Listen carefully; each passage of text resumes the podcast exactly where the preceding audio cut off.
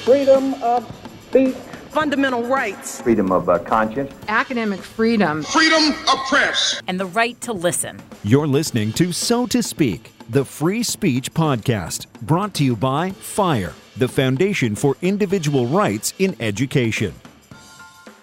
Hello, and welcome back to So to Speak, the free speech podcast, where every other week we take an uncensored look at the world of free expression through personal stories and candid conversations. I am usually your host, Nico Perino.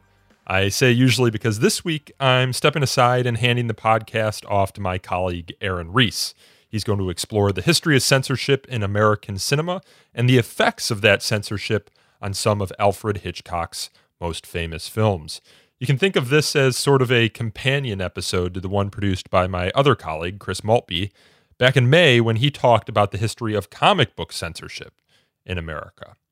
Now, the reason I'm stepping aside this week is because my wife and I welcomed our first child into the world last week, and I'm trying to take some time to spend with him. And I may or may not be back for our next episode in two weeks. It just kind of depends on how much sleep we're getting. In any case, you're in good hands with Aaron. He's been the secret engine behind, so to speak, for over five years now. And if you're a film buff, and in particular a Hitchcock fan, You'll want to listen to this episode until the very end. Welcome to this episode of So to Speak. I'm Aaron Reese, video editor and production manager at Fire, and the editor of So to Speak. In today's episode, we're going to look at Hollywood's early motion picture production code, commonly referred to today as the Hays Code, named after Will H. Hays, the first chairman of the MPPDA, the Motion Picture Producers and Distributors of America.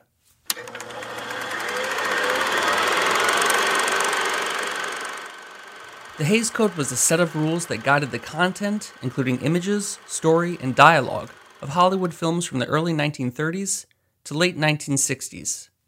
The Hays Code was self imposed, meaning the movie industry policed itself rather than allow government censorship. However, the code was staunchly enforced. Movies cannot be shown in theaters in America without a code seal of approval. Importantly for this podcast, the enforcement of the Hays Code tracks the culture of censorship in the early to mid part of the past century and how different groups pushed the boundaries, called for censorship, and fought for control over a new medium of art. The changes that were inflicted on films during the time of the Hays Code were in all stages of movie production. Scripts were altered. Actors and filmmakers were forced to redo entire scenes. Editors were asked to cut dialogue and shots from films. Music was changed. Ultimately, directors had to be cognizant of the censors at all times, while looking at potential scripts, pitching movies to producers, production, post production, and distributing film reels to movie theaters. To understand how the Hays Code first came into existence, it's important to revisit the early days of cinema. Motion pictures using film were first created in the late 1800s and they were widely received. Obviously, it created great excitement and great controversy because for the first time people could see moving pictures, even going back to the Nickelodeons. One of the very popular first features was The Kiss, and it just showed a, a man with whiskers leaning over and kissing a young woman. That's First Amendment lawyer Bob Corn-Revere. His forthcoming book is The Mind of the Censor and the Eye of the Beholder The First Amendment and the Censor's Dilemma. He's a frequent guest on this show, and the person to talk to when you have questions about the history of censorship in America. People would line up and drop their nickel and watch this display. And that very naturally led to uh, people who were vice crusaders uh, claiming that uh, this was corrupting and something had to be done about it. The popularity of films grew exponentially, and by the turn of the century, cinema was drawing audiences from around the world. Like any new art form, though, it attracted not only those looking to create, but also censors and those concerned with the images and messages disseminated on the screen. Now, keep in mind, this was at a time before the Supreme Court had created any First Amendment doctrine, because it didn't start addressing the First Amendment directly until around the time of the First World War and shortly thereafter. And it wasn't until 1931 that the Supreme Court actually upheld any First Amendment claim.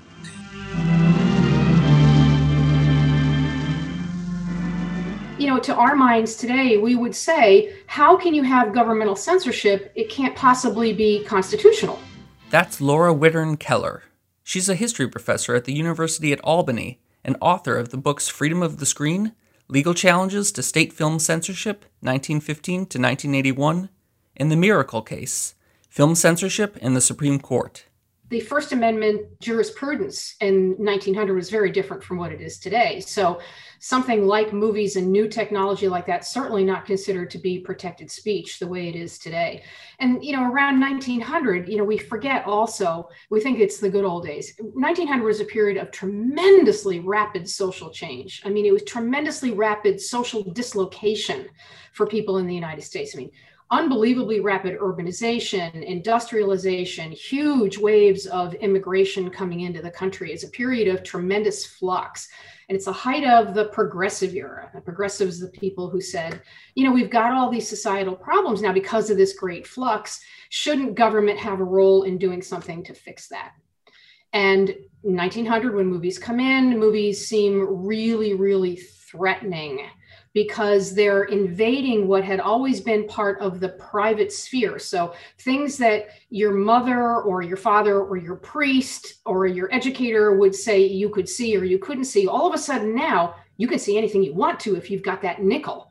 You can go out there and see anything. So it's movies start to seem really, really threatening. Who's making these movies? And then there's a religious component here because most of the movie makers were Jewish. And most of the people who are worried about movies at this time because they're not controlled are Protestants. So, wherever reformers, mostly Protestants at this time, who didn't like these movies uncontrolled, whenever they could point to a vulnerable viewer, they would be very likely to get a really receptive audience from legislators. And the vulnerable viewer was, was always going to be children. Remember, early cinema was silent, so these censors weren't concerned with dialogue, rather imagery, story, and messaging. Beginning in 1907, states and cities across the country authorized censorship boards to edit films before they were shown to the public. It all started out in Chicago. 1907 is the very first censorship ordinance in the United States. And that was challenged by a filmmaker. And only two years later, in 1909, it was upheld by a Chicago court. So when Chicago instituted this movie censorship panel and then it was upheld immediately by a court, other cities said, whoa, maybe we should be doing this. It's legal, you know, it's constitutional. Maybe we should do it as well.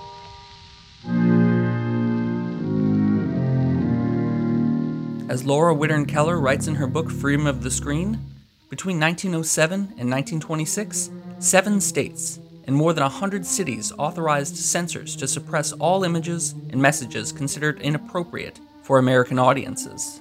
During this time, movies were edited differently depending on the state or city that they were shown in, and these censorship boards were ruthless in what they edited.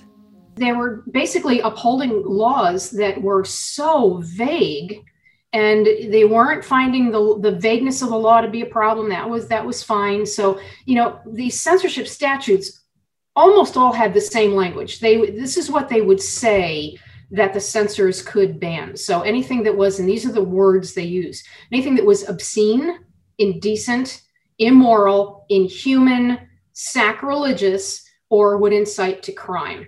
Now in none of the statutes or the ordinances were these words defined so it's hmm. completely mm. up to the censor in Memphis or the censor in New York City to decide what those words meant. So what you have then is this crazy quilt of censorship statutes all across the country. And a filmmaker never knew what was going to be banned in one place or accepted in another.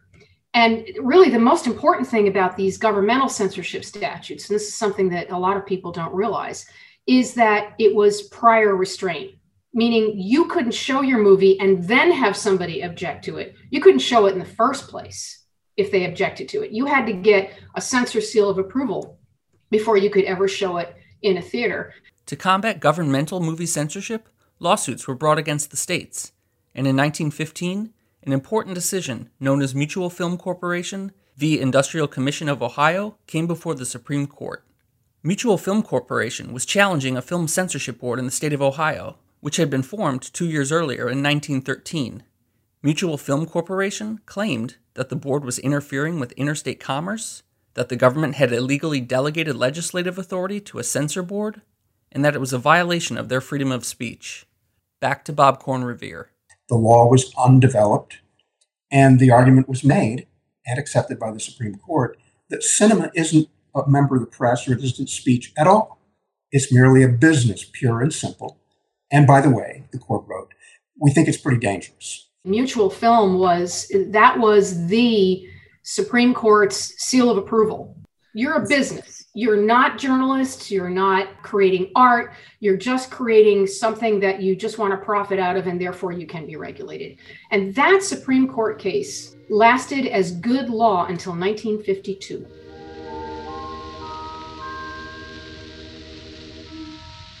So, movie studios are facing government censorship and are accused of corrupting society. And to add to the notion that Hollywood was lowering American values, the movie industry dealt with several PR scandals in the early 1920s.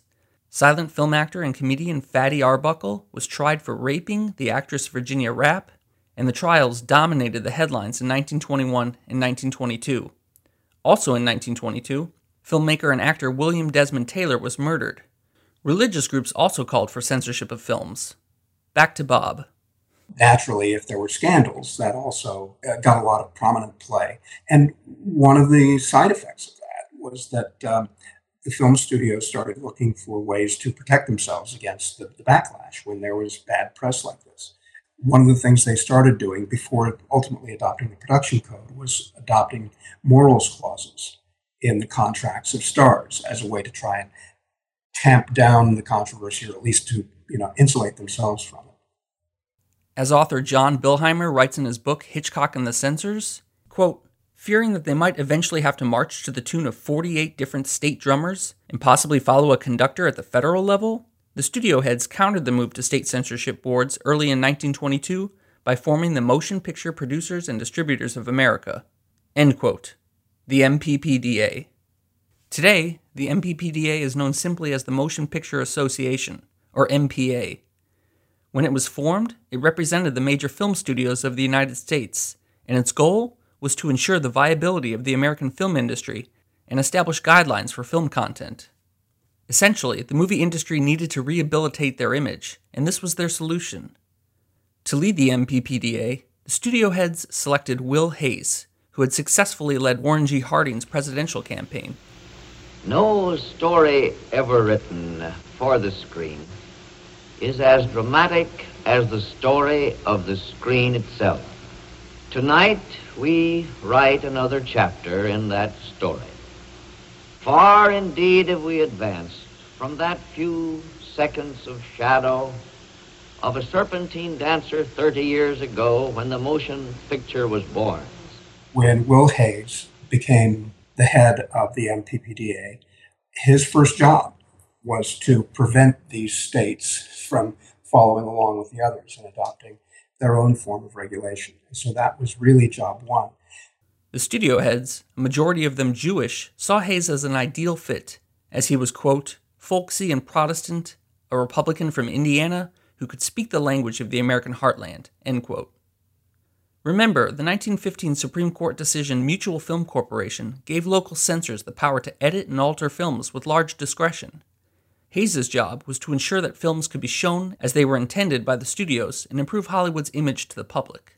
One of his early decisions at the job was to create a list of 117 actors that he deemed unfit for movie roles for reasons of illicit sex, drug use, and licentious behavior. The list was referred to as the Doom Book, and Hays hoped to improve the movie industry's image by avoiding future scandals. He also set up a public relations committee to review plays and novels considered for screen adaptation, and the committee's job was to advise studios on film contents that might offend local censorship boards. In addition to these measures, he created a list of 13 points, which later grew to 36 do's, don'ts, and be carefuls.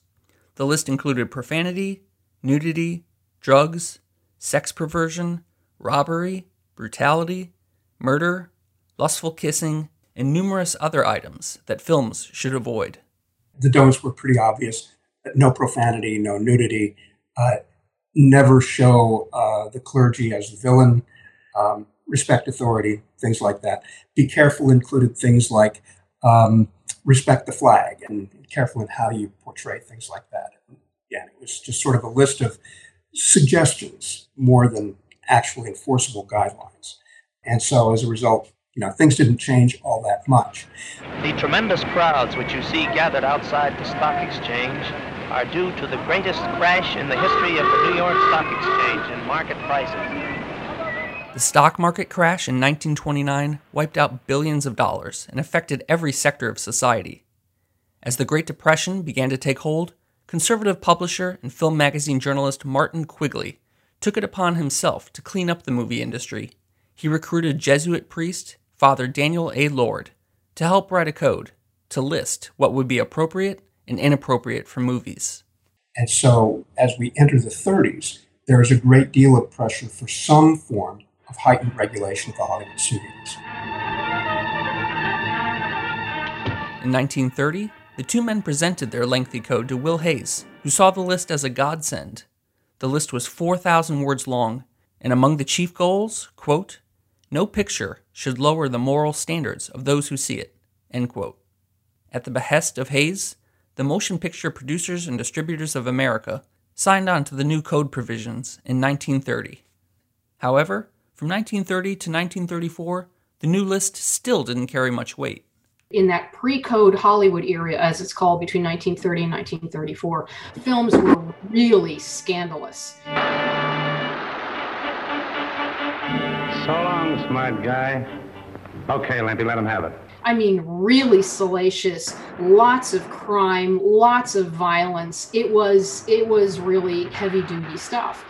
When it was first implemented, the Motion Picture Production Code, or Hays Code, was largely ignored. Whenever the Studio Relations Committee refused to approve a film, which only happened 10 times in three and a half years, the studios could simply appeal. It then went to a jury pool consisting of three producers from three different studios. In forming a small pact, the three producers could all work together and approve the film on appeal because they expected the same treatment when one of their own films was rejected by the committee the movie industry is then faced with two threats in 1934. The first is the rise of the National Legion of Decency, an enormously influential organization of lay Catholics who were about to boycott all Hollywood movies unless Hollywood lived up to the code. And then there's the New Deals Code, the National Industrial Relations Code. And there was a threat that the NIRA code would also caused the Hollywood movie studios to adhere to the original production code. So, in 1934, the Motion Picture Producers and Distributors of America, the MPPDA, created the Production Code Administration, the PCA, and its job was to enforce the Motion Picture Production Code.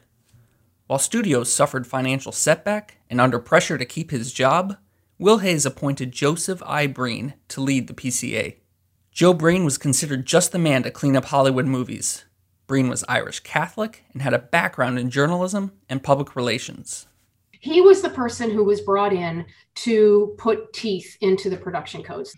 He was very sociable, very likable. He was what we would call today a type A kind of personality. But he wanted that code enforced, and he was going to do that. Breen never thought of himself as a censor he always thought of himself as someone who was helping to make movies better. And he always believed that.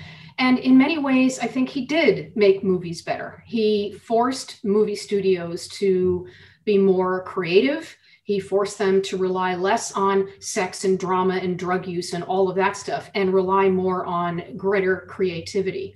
And there's a huge difference between the movies in 1933 before Breen comes in and 1934 when he comes in. So he makes it he makes a difference almost immediately. By 1934, um, the studios adopted and enforced very strongly uh, the production code, and within six months of the code being adopted, Breen had final cut authority for every film that came out of Hollywood.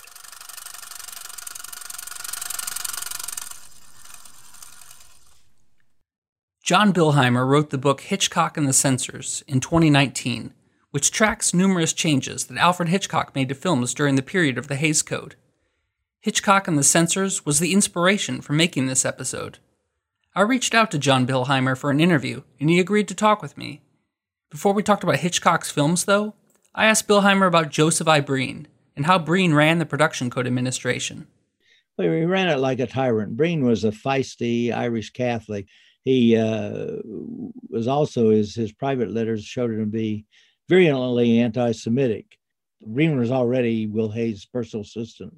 So he'd been around and he'd been lobbying for this position. And uh, he became the head of the Motion Picture Production Code, which meant that suddenly the code had teeth in that uh, they reviewed all the scripts and then they reviewed the final print of the movie. And if the producers and directors hadn't obeyed the uh, dictates of the code, then they wouldn't get a seal and couldn't show the film in the US. I also asked him about what sort of things the Production Code Administration worried about when they reviewed films. The things they worried about were everything from individual words to plot elements. Uh, you couldn't deal with homosexuality, you couldn't deal with adultery, you couldn't deal with alcoholism. Just a lot of taboo elements, and their changes ranged from the, the mundane to the mind boggling. Biggest problem they had they inflicted on producers was the dictate that evildoers must be punished. And that really changed a lot of movies, uh, made hash of a lot of plots. And uh, it was Breen, and he had seven men that worked for him that were actual censors. Alfred Hitchcock is possibly the most famous movie director of all time. He'd established himself in England, directing thrillers, and he was already dealing with film censorship there but he moved to the US in 1939 after signing an agreement with film producer David O. Selznick. When he first started working in America, he just went along with what the censors suggested. The first movie that he uh, made in America was Rebecca.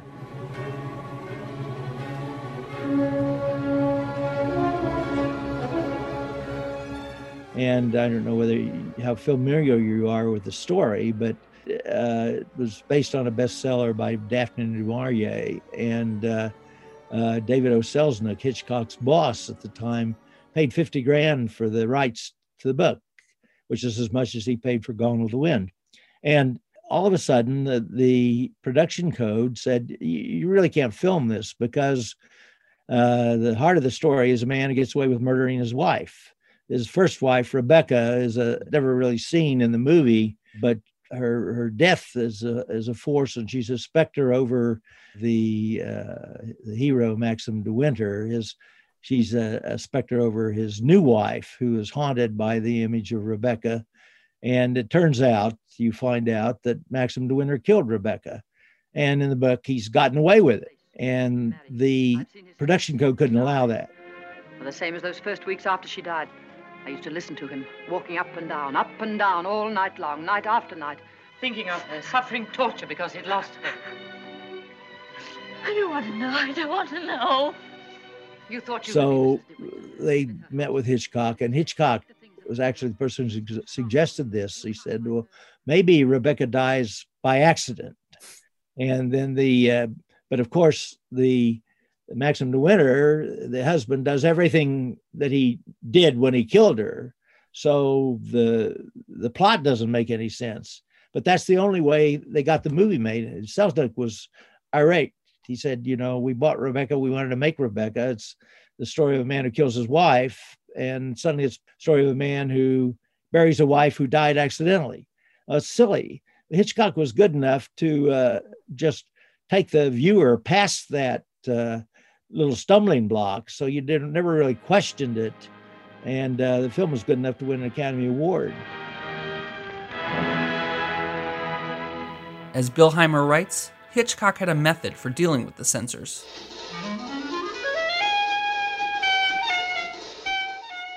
Now, as Hitchcock's career progressed and he d- developed a fan base, a history of, of successes, and became essentially his own boss, he started dealing with the production code in the way you just suggested.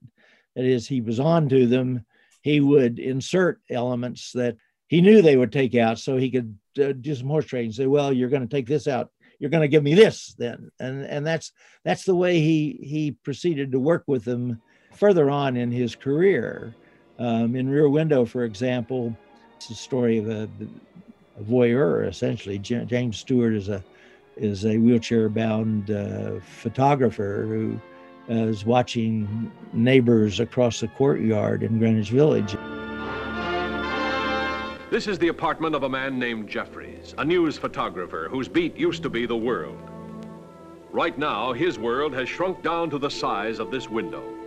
One of the neighbors is a, a voluptuous young lady who is a dancer and says she does a lot of a lot of her practicing within James Stewart's view, and and uh, so Hitchcock filmed this, her practices in three different ways. First, he filmed her topless from behind. Then he, he filmed her in a black negligee, and he filmed her in a white negligee. And he showed the censors the topless from behind view, which they said, no, you know, you, you can't you can't do that. Miss Torso, the body beautiful. That is, viewed from a safe distance. So he apologized profusely and and said he would refilm it. He actually just showed them what he had already filmed and said, well, now, you know, I've taken this out. So you've got to be a, a little more lenient with the love scenes between James Stewart and Grace Kelly. That, that's the sort of thing he did. And he even became a little clever in using the censors against themselves. They, the idea of their reviewing the script was they could flag something that so that you didn't waste time filming it because it wouldn't be approved. Well, Hitchcock he would uh, deliberately leave in things that they asked him to take out of the script. And so when it came to bargaining with the final film, he would say, Well, I'll, I'll take out this piece of dialogue, but then you've got to give me this scene that I want. But he knew what they would object to. And, and there are many things that he didn't mind at all taking out. Dialogue, uh logic, he, he said uh, logic was deadly. He didn't care that the, the plot didn't make sense. He could get viewers past that he had individual scenes that he wanted to show, and so he would uh, bargain away dialogue, bargain away plot points, uh, just so he could keep the scenes that he wanted.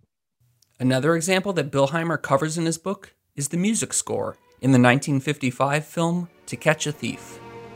Never had a better offer in your whole life. One with everything. I've never had a crazier one. Just as long as you're satisfied.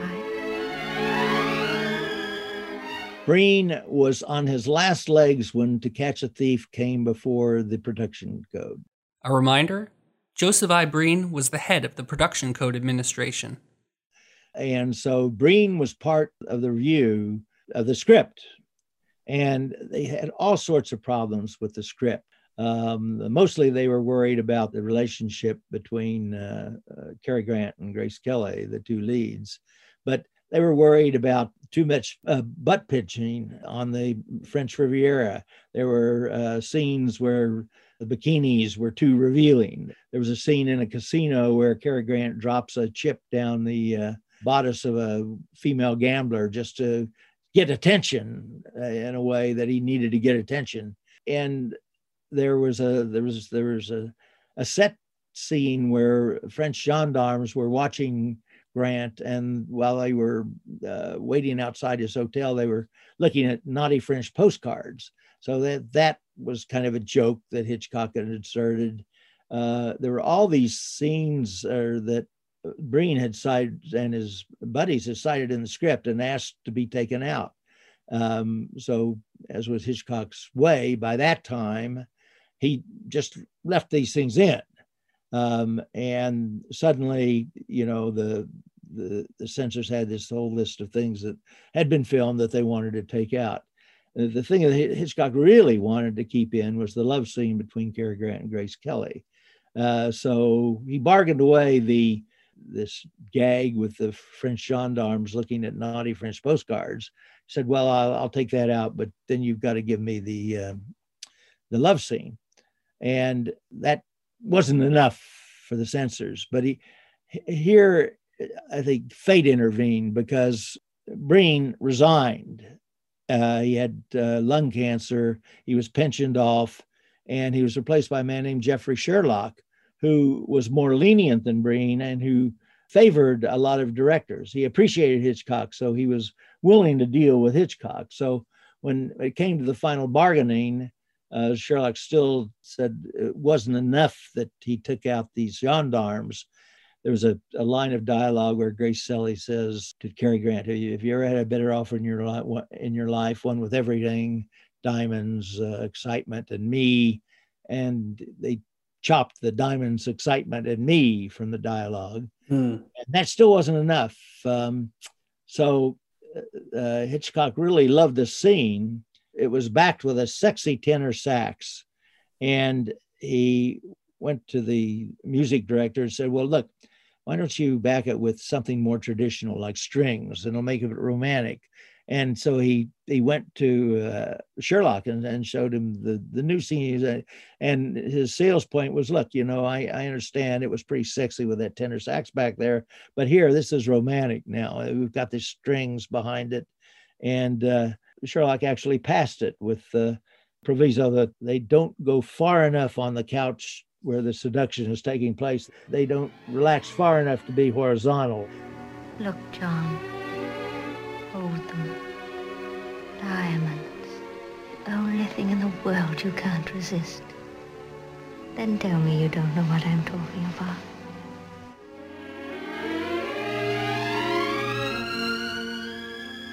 I had to ask Bilheimer about the idea of lustful kissing, which Hitchcock took to mean a kiss that lasted longer than three seconds. Funny thing is, uh, there was really no three second rule. The censors denied that they ever put a stopwatch on kisses, but directors thought they were doing it. And so effectively, that's the way they determined whether a kiss was excessively lustful. How was Hitchcock able to work within the censors to get a movie like Psycho uh, produced? That, that's just been incredible for all of us to enjoy. Well, it, a lot of it was just what he did with Notorious. He used the censor's own rules against them. Uh, Hitchcock uh, is filmed it in black and white because he didn't want to show blood, uh, really gruesome red blood, and um, the shower scene was voted at some point the most uh, memorable movie scene in, in, history. And you know he composed that of uh, I think 78 separate images that he he collapses in the 45 seconds that are really harrowing, but he was careful with each of the images. So you never really saw what would count as nudity, and you never saw the knife uh, on Janet Leigh's flesh. So he could uh, take that to the censors and say, look, you know, there's no nudity here. And there were five, it wasn't Breen by that time, it was Shurlock's, five of Shurlock's men looking at this scene. And uh, he said, uh, you know, I there's no nudity here. And there was uh, actually the, there was an overhead. He, he had com, uh, the the final shot was an overhead shot that showed Janet Leigh's bare buttocks. So he agreed to take that out, but the you know what was left was this harrowing scene, and they they had these five uh, censors, and when he showed it to them, three of them said that well I saw nudity, and two of them said no we didn't. There's no nudity. You're right. And so Hitchcock took it back and he says, Well, okay, I understand. I'll fix it. He didn't do anything to it. He just sent it back to him. This time, the, the three that had, had seen nudity didn't see it, but the two that, that hadn't seen nudity did see it.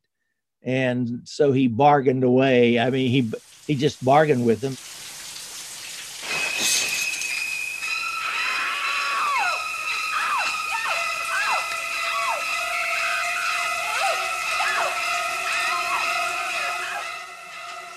The other scene they objected to was a uh, seduction scene between Janet Leigh and John Gavin. And it starts the movie. You never did eat your lunch, did you? I better get back to the office. These extended lunch hours give my boss excess acid. And he did a little soft chew and got to keep the uh, the shower scene.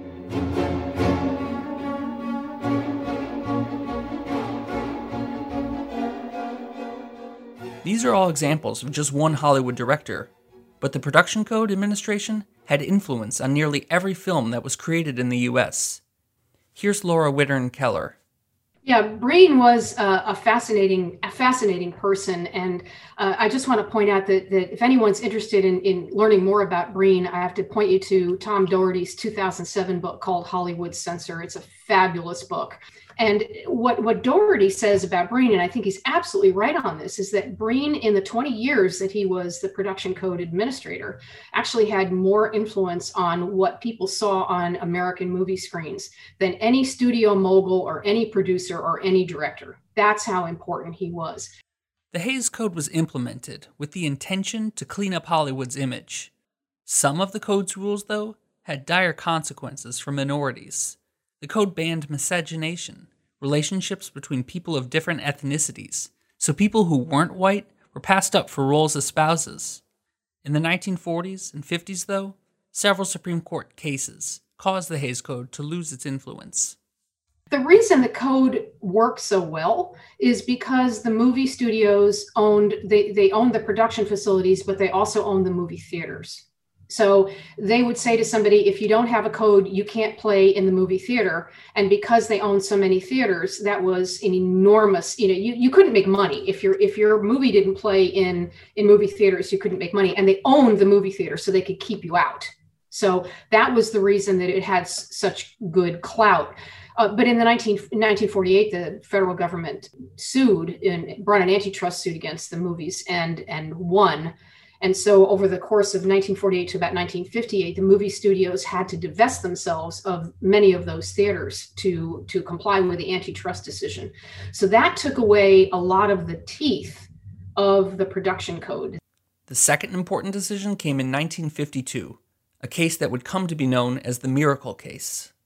That case was the case that overrode that 1915 mutual case we talked about earlier and said that that was no longer constitutional. That was the case that said that movies were indeed method of expression and did enjoy the protection of the First Amendment. So it brought movies under the protection of the First Amendment. So you might say, well, okay, case closed, everything's done in 1952, censors can't censor anymore. No, because the case was very vague I should say the opinion in the case was very vague. It was very unclear. It did not say movies are under the First Amendment and therefore censorship is unconstitutional. They didn't go that far. They said, yeah, well, you know, if, if a, a narrowly drawn statute that censors movies for obscenity is still constitutional.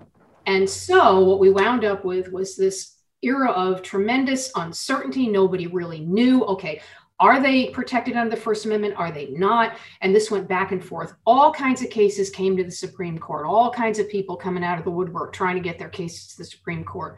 It's seven cases in the space of seven years after 1952.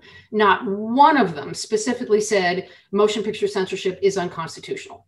They kept whittling away at the statutes. They take away this word and they take away that word. In fact, the Supreme Court never declared movie censorship unconstitutional. Even the last big case that came, which was 1965, even that one did not say that states had to stop censoring. So, this, this, as far as the Supreme Court, as far as that jurisprudence is concerned, movie censorship was never declared unconstitutional.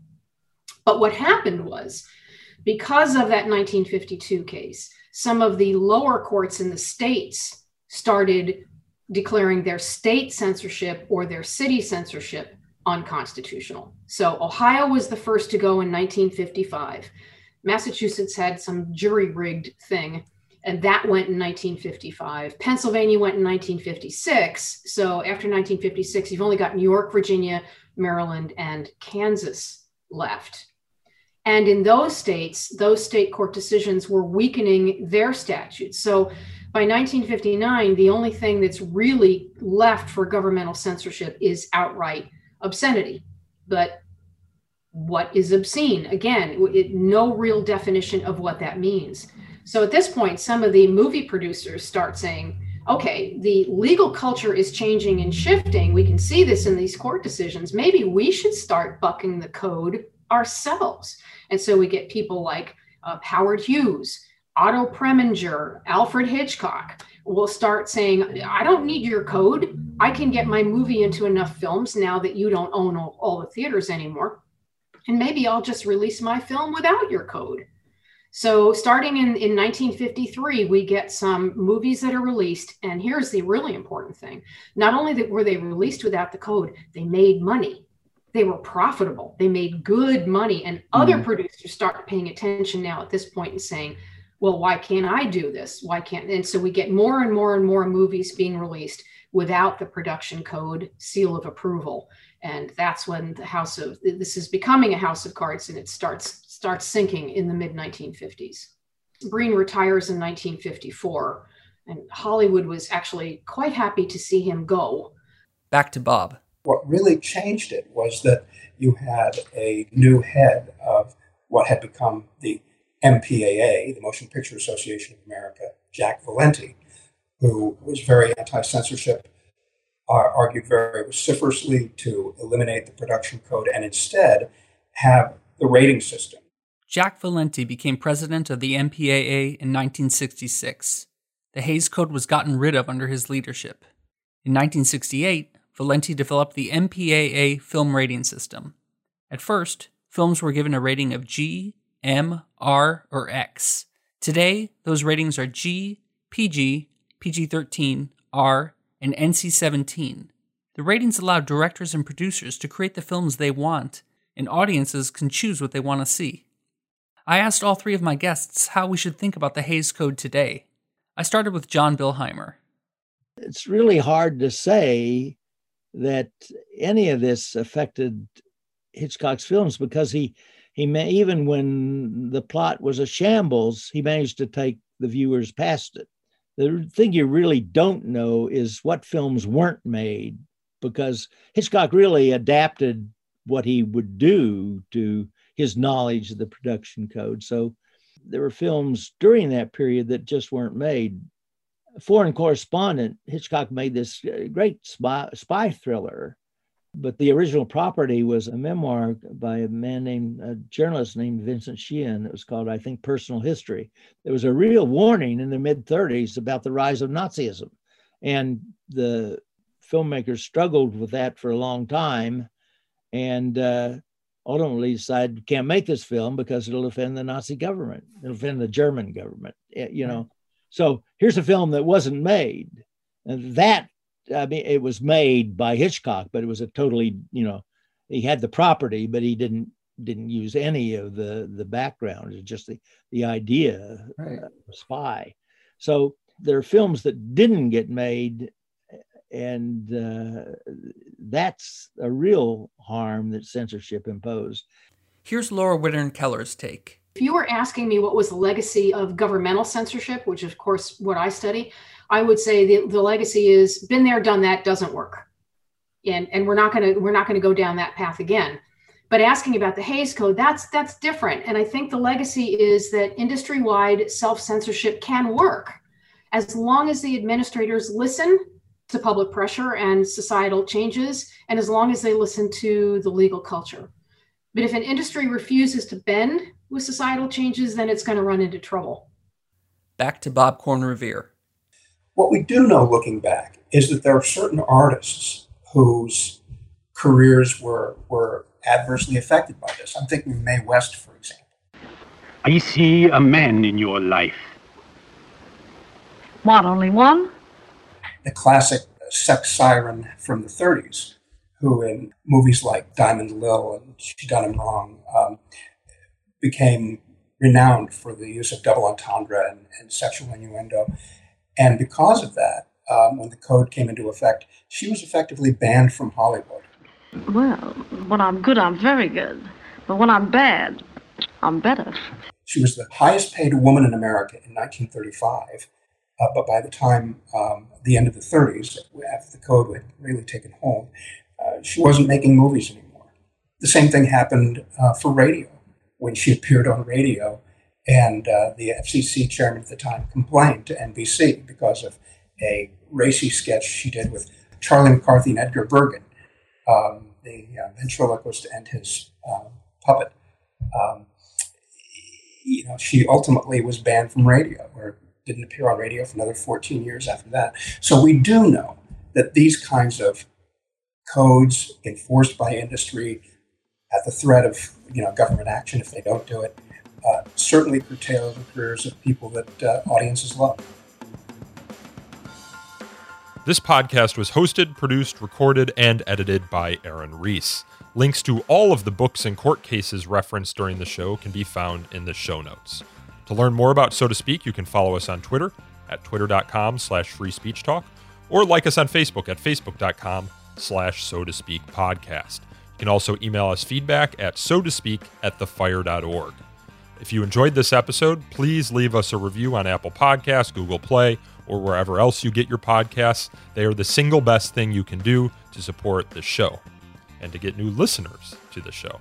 And until next time, I thank you all again for listening.